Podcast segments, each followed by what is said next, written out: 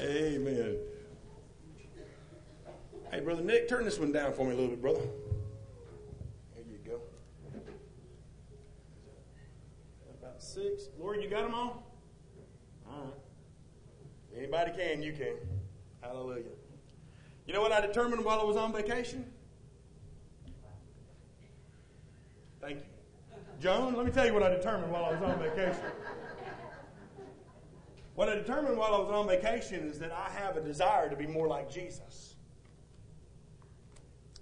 And I've also determined that that's the call on every Christian's life to become more like Jesus. So I want to ask you are you the me you want to be?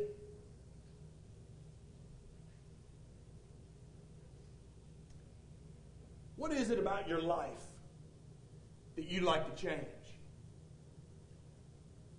I venture to say that there's probably something in every single life in this room that we'd like to change. Maybe it's that you want to be closer to God. Maybe it's that you want to be more effective for His service. Maybe it's that you want to be a better parent. Maybe it's that you want to be wealthier. Any of those in here? There's two, three that are telling the truth. The rest of you, four, five, the rest of you sinners. Maybe it's some of us want to be healthier. Anybody here want to be healthier? Uh huh. Now he's telling the truth. Hallelujah. Maybe it's that we want to be wiser. Anybody in here want to be wiser? There we go. There's probably something in every life that we want to change. And you know, all of my life, I've heard Christians say, Jesus changed my life. Jesus changed my life. And I wondered, though, how? How? Give me the details. Give me the nuts and bolts. Tell me, how does Jesus change my life? Does he do some kind of surgery? Does he brainwash me somehow and cause me to change? Does he miraculously zap me and then all of a sudden become more like Jesus? There's a whole lot of confusing advice out there about how you and I are to become more like Christ. Some people say this Listen, Brother Bill, just wait on the Lord, He'll change you. Other people say, if it's going to be, then it's up to me. Wonder which one's right. What am I supposed to do? What am I supposed to do in order to become more like my Savior? Is it all up to me? Is it all up to God?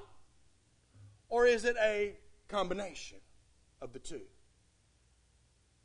Well, when it becomes when it comes to becoming more like Jesus, the fact is this. God has a part and you have a part.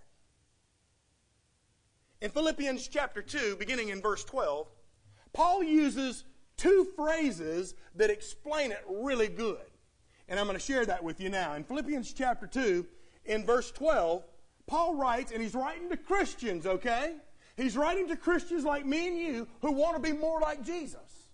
And here's what he says Therefore, my beloved, as you have always obeyed, not as in my presence only, but not much more in my absence, work out. Say, work out. We're going to the gym this morning. We're going to work out. Amen? Say amen. Amen. amen.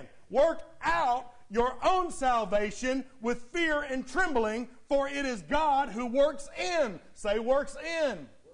Works in you both to will and to do for his good pleasure. Do all things. How many things? All things without complaining and disputing, that you may become, say, become, become blameless and harmless children of God, without fault in the midst of a crooked and perverse generation, among whom you shine as lights in the world, holding fast to the word of life. Let us pray. Father, the first thing that you do in a life of a Christian, when we come to the realization that Jesus has saved us, is you give us the desire to be more like Him. Lord, I pray that your message this morning enables us to do that a little more easily. for your glory alone. And in Jesus' name we pray it. And all God's people said, Amen. Continue to work out your salvation with fear and trembling, for it is God who works in you both to will and to do for his good pleasure.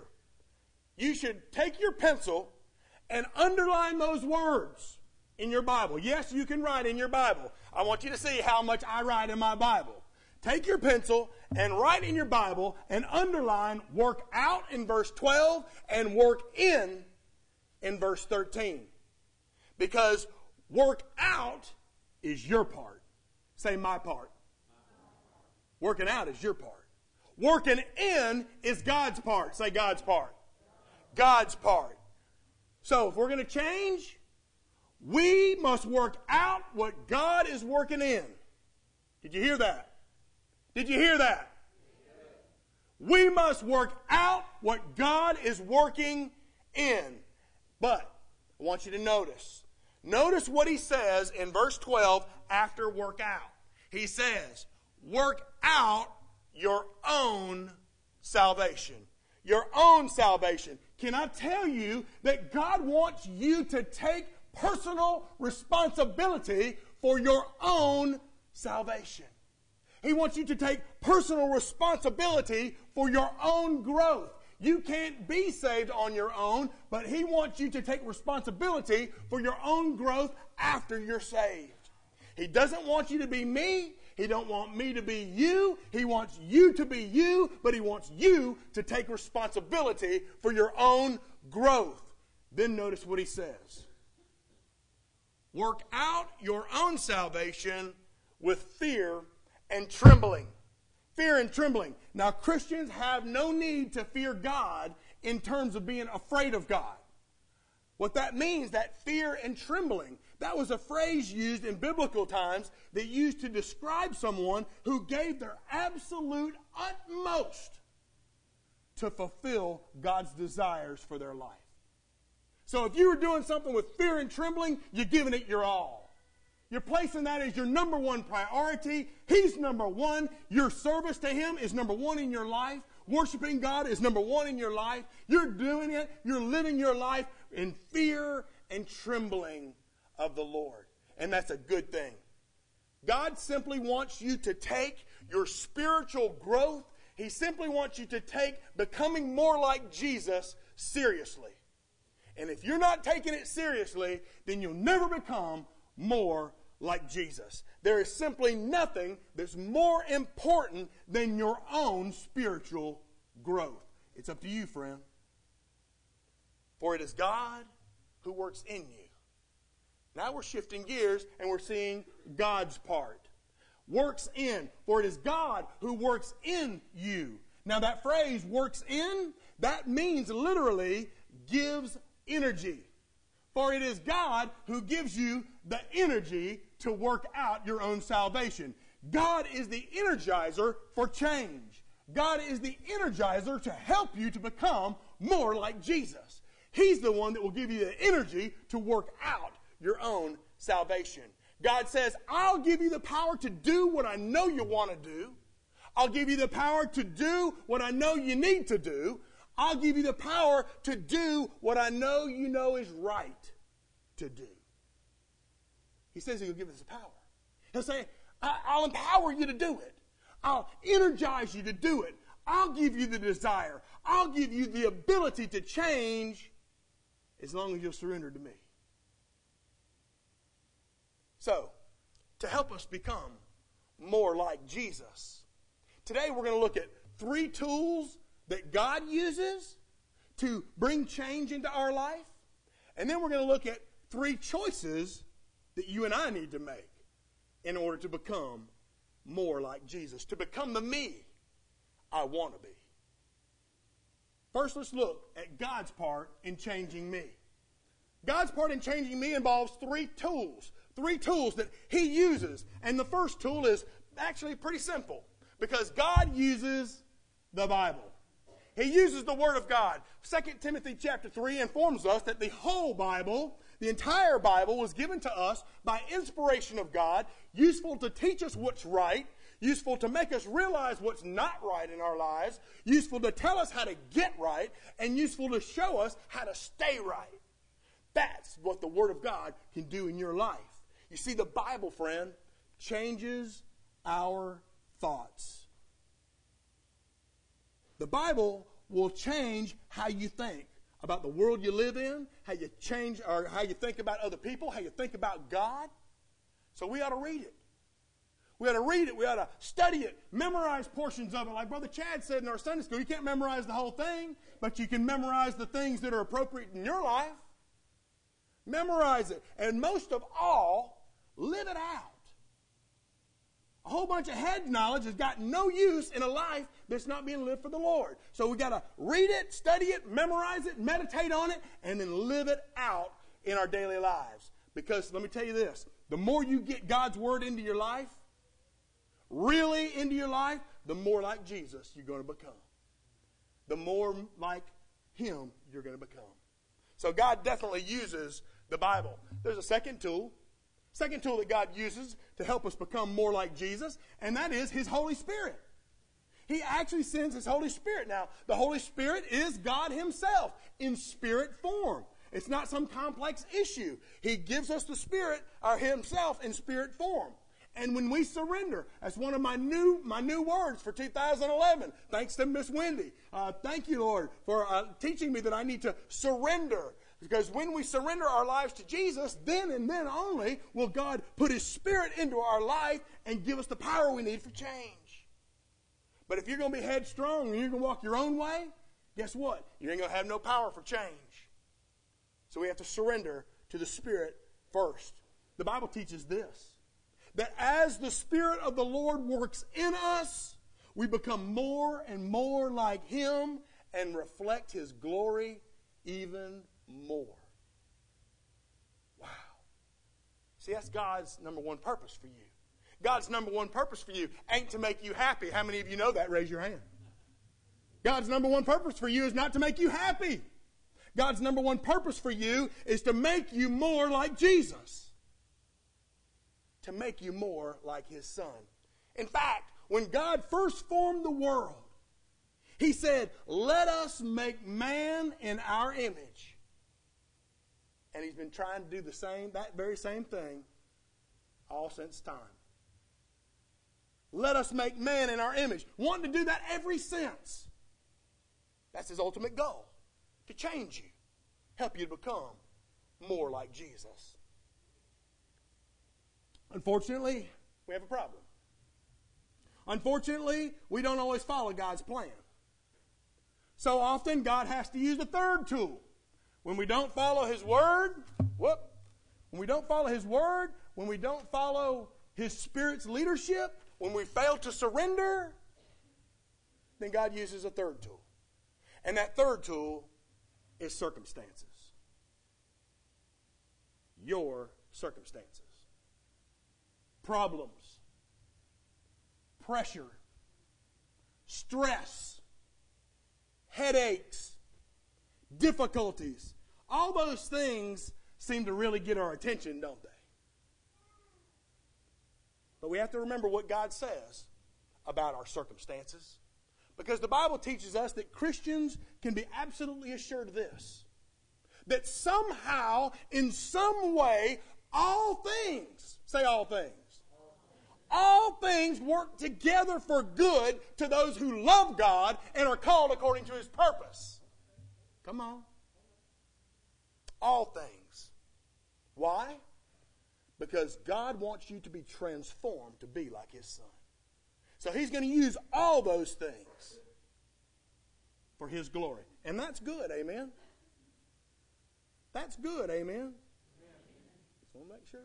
You see, nothing can come into the life of a believer. Nothing can come into the life of a believer without God's permission. Did you know that? Nothing can happen in your life. Nothing can go on in your life without God's permission. And God's going to take it, whether we deem it good or bad, and He's going to take it and He's going to make it good. Now,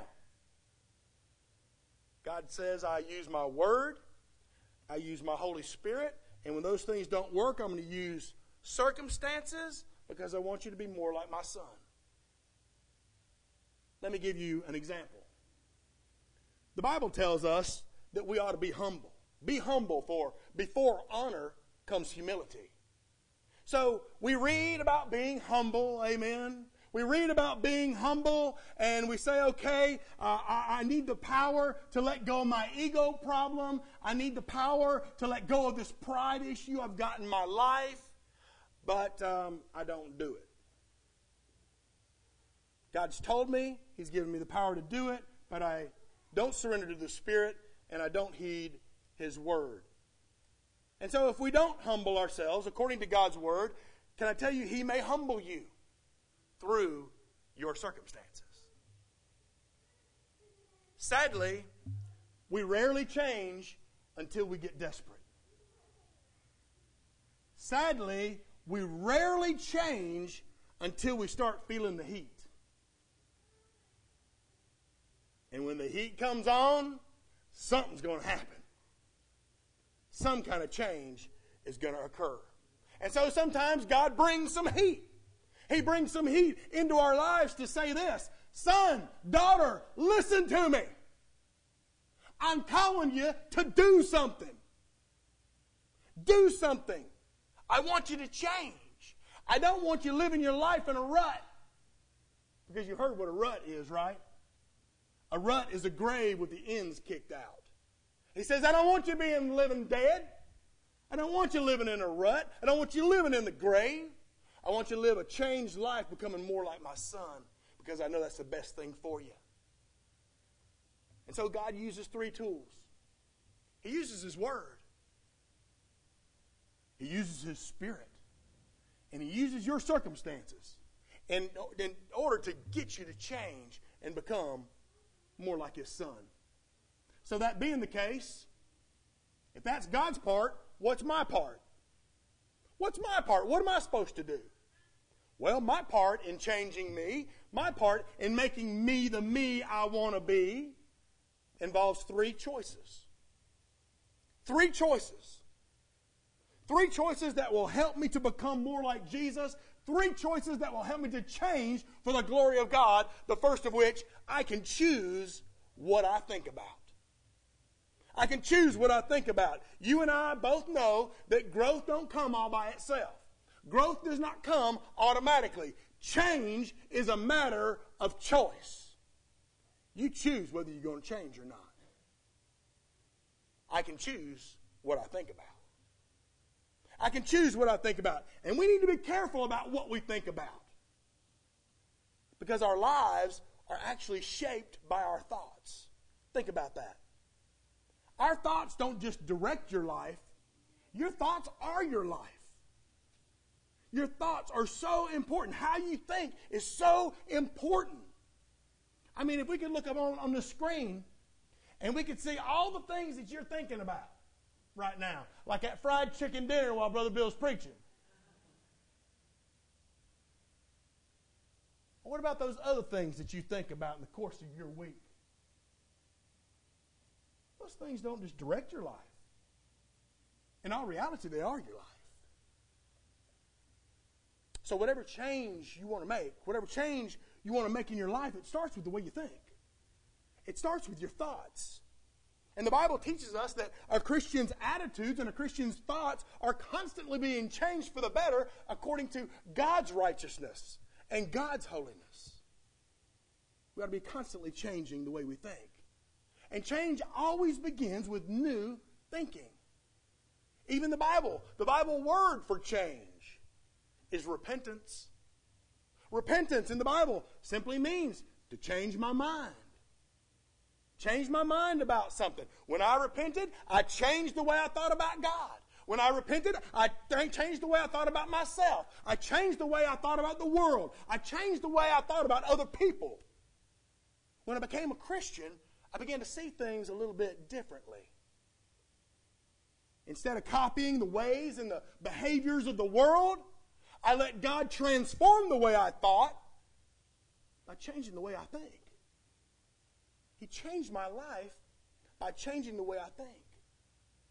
So if you want to be changed, The Bible says, start by renewing your mind, thinking new thoughts. And that's what repentance is.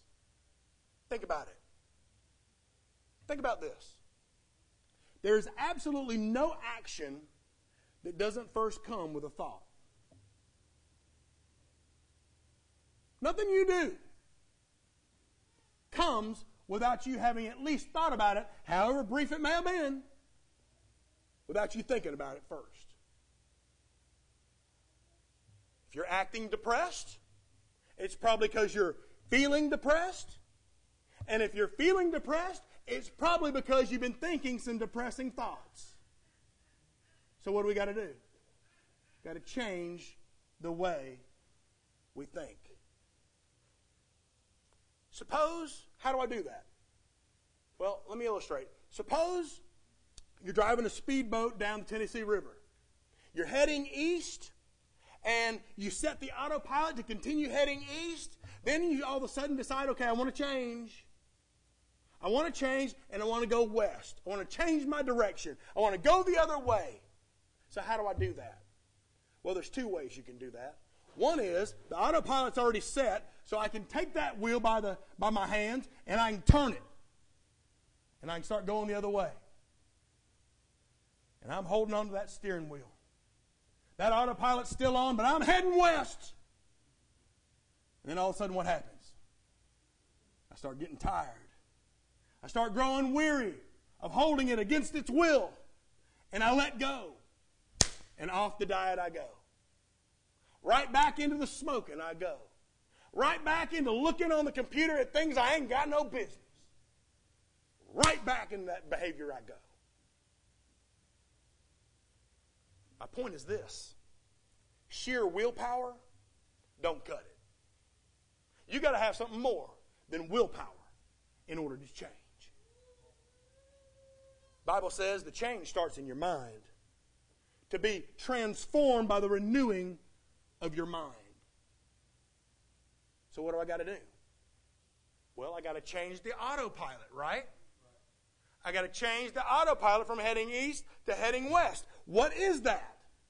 When I change the autopilot, direction comes easy. The change becomes easy. So, what's my autopilot? Well, your autopilot is this it's kind of one sentence. And you need to finish this sentence in your own life. It's just like me to be blank. It's just like me to be angry all the time. It's just like me to cuss all the time when I get mad. I see you smiling. It's just like me to be sarcastic to people. It's just like me to be mean. It's just like me to be a self centered person. It's just like me to be bitter. It's just like me to be unforgiving. You see, that's kind of your autopilot. And that's that autopilot that needs to change. So, what do you need to do? If you want to change that autopilot, you got to get in God's Word and find out what the correct direction is. To be better, not bitter. Forgiving, not unforgiving, to be kind, not mean, to be other centered, not self centered. Philipp, our Psalm 1, verse 1 says, Blessed is the man who meditates on God's word. Philippians 4 8 says, Think on these things. Listen to the things that God wants you to think about. He says, Think about the things that are true, things that are noble, things that are just, things that are pure, things that are lovely, things that are of good rapport, things of virtue, if there's anything that's praiseworthy, think on these things. It all begins with your thoughts. Colossians chapter 3 says, Let the word of God dwell in you richly. Psalm 119 says, Your word, Lord, is hidden in my heart that I might not sin against you. Got to change the way we think. So the first choice that we make to help us become more like Jesus is we got to change our thoughts. Think about the Word of God. But there's a second choice you need to make. The second choice is you can choose to depend on God's Spirit moment by moment. Now, here's where the power comes in. Everybody needs some power, amen? Everybody needs some power. John 15 teaches us that a branch cannot bear fruit all by itself. As branches, we've got to be connected to the vine. God is our power source. And if you're not connected to God, you ain't got no power. You've got to be connected to the vine. Jesus says that's the way we have to be with God. We've got to be plugged in. Whether that be through worship, through Sunday school, through service, through Bible study, through prayer, you got to be plugged in if you need some power for changing to be more like Jesus. When you're plugged into God, then you got the power. Amen. You got the power. I mean, how silly would it be if I planted an old dead tree and then about harvest time, I went over there and tied some apples to it? Is that stupid or what? Are y'all calling me stupid? That's pretty stupid. But you know what? That's what Christians do all the time. That's right. They're not living the life. They're living a life Monday through Saturday the way they want to live it. Then they come and they tie an old apple to the tree on Sunday. Uh oh. Yeah, I got my own business on that one. They're trying to tie good works into their life to make it look like they're Christians. And then you know what they say Monday? Oh man, went to church on Sunday, tied me a good work onto my dead tree. Man, come on. Wow. But you know, they ain't making no progress, are they? It's all a lie. It's a deception. Because you got to have the power. You got to be plugged into the vine. So how do you know when you're dependent on the vine? How do you know when you're depending on God's Spirit? Well, if you want to know, you, re- you want to know? Do you want to know if you're dependent on God's Spirit or not? Say amen. amen. All right, if y'all want to know, I'll tell you. Check your prayer life.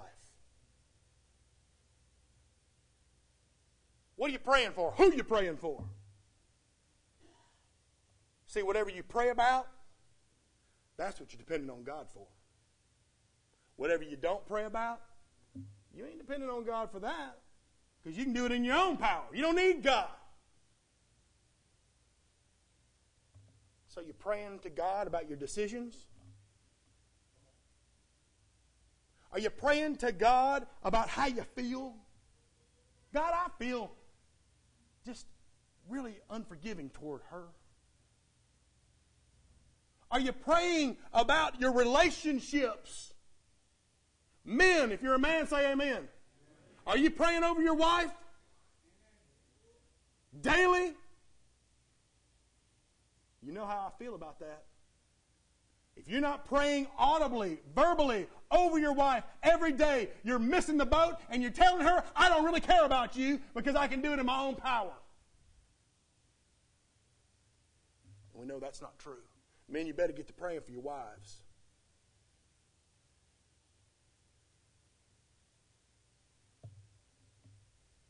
What about your deadlines? What about your purchases? Perhaps most importantly, what about your pastor? Hmm? I need your prayers more than any of those, amen. What about your ministry? You praying about your ministry? You praying about the decisions that you're going to take? See, whatever you want God to bless, that's what you're going to pray for. So talk with God. And not only talk with God, make sure you listen to God too. That's communication, right? That's what it means to depend on Him. But there's a third choice that I can make to help me change to become more like Jesus. And that is, I can choose my response to my circumstances. You see, there's a relationship between the resources of God and my choices. How many of you know that the Christian life is not a one time event? Raise your hand. The Christian life is not. If you don't know it, I'm telling you now. The Christian life is not a one time event where you come and you accept the Lord Jesus into your life and you're baptized and you become a part, part of the church. Oh, it's far, far more than that. The Christian life is an event that's followed by a lifelong process. A lifelong process of becoming more like Jesus. You're born again? Then you better get to working out your salvation. Because you don't work for your salvation, but you sure do work out that process for the rest of your life. And the more you use your muscles, the more you work out, amen, the more those muscles are going to develop. So we're to be developing Christ like character, developing these things about Jesus in our own lives. And God has given us His Word, and He wants you to read it. God has given us His Holy Spirit, and you can choose to depend upon it, on Him. And God even uses circumstances, but you got to know you choose your response to those circumstances. We know we can't choose what's going to happen. We can't choose what's going to happen next week, next month, next year. It's going to happen whether you choose it or not. We don't have that choice. But you know what? I can choose how I'm going to respond. I can choose how I'm going to react when those circumstances come. Whether it's going to make me or whether it's going to break me. Whether it's going to make me better or whether it's going to make me bitter. Whether I'm going to use it for a stepping stone for growth or if I'm going to use it for a stumbling block for failure. That's my choice. What will I, what will I do? How will I respond? You see, it's your choice how you respond to all the circumstances that come into your life. But you need to know that what really matters is not what happens to you, but what happens in you. Because a whole bunch of stuff's going to happen to you, but it's your choice what's going to happen in you. Whether you allow it to change you for good. One person's going to come out a winner, another one's going to come out a whiner. One person's going to be complaining, and the other one's taking that circumstance and turning it into a, a, mountain of gold. Character.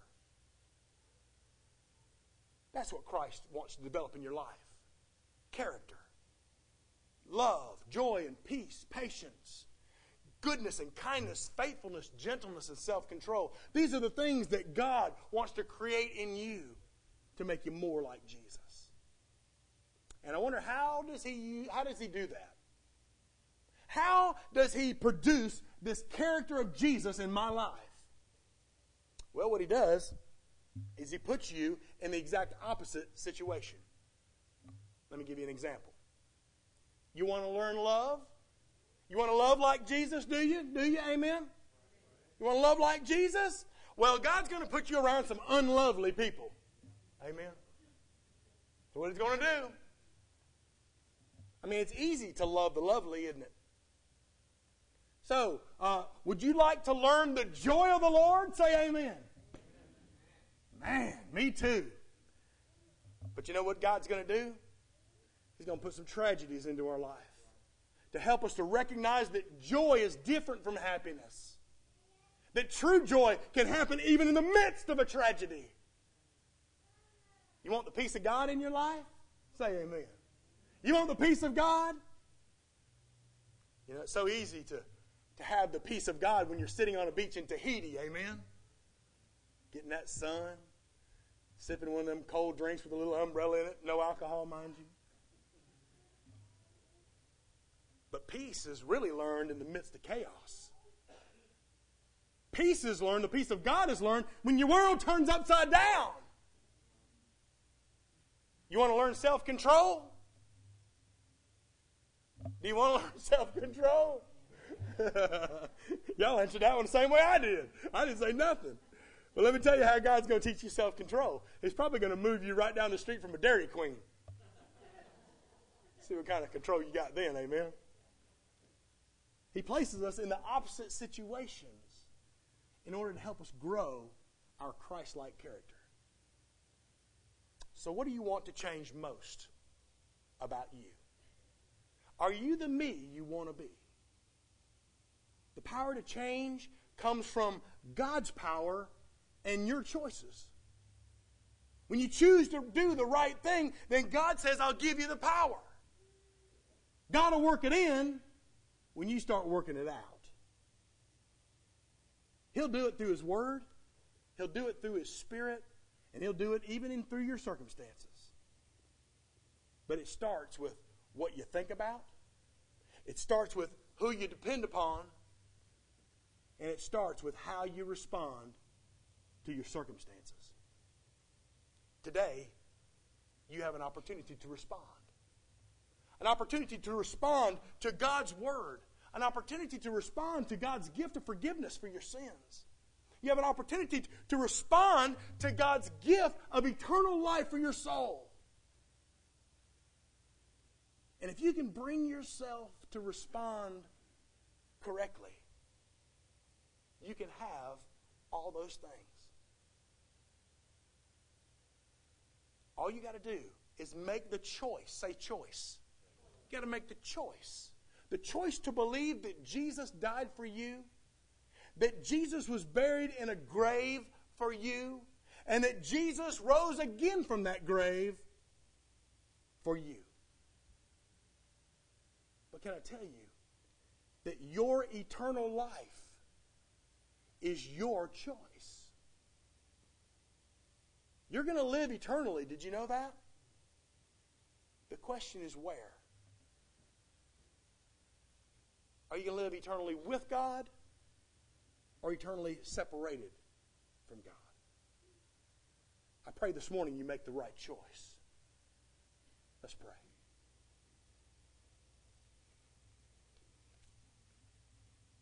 Father God, I thank you so much when your word speaks so clearly. Lord, that we are to work out our salvation with fear and trembling, and that you will work in us both to will and to do for your good pleasure. Father, help us become more like Jesus. And we know that the very first step is taking that step of faith. That te- step of faith that says, I don't know all the details. I don't need to know all the details. All I know is that Jesus died for me. And so I'm going to take that step and believe. I'm going to make the choice. Father, make, help someone to make that choice this morning. In Jesus' name. And all God's people said, Amen.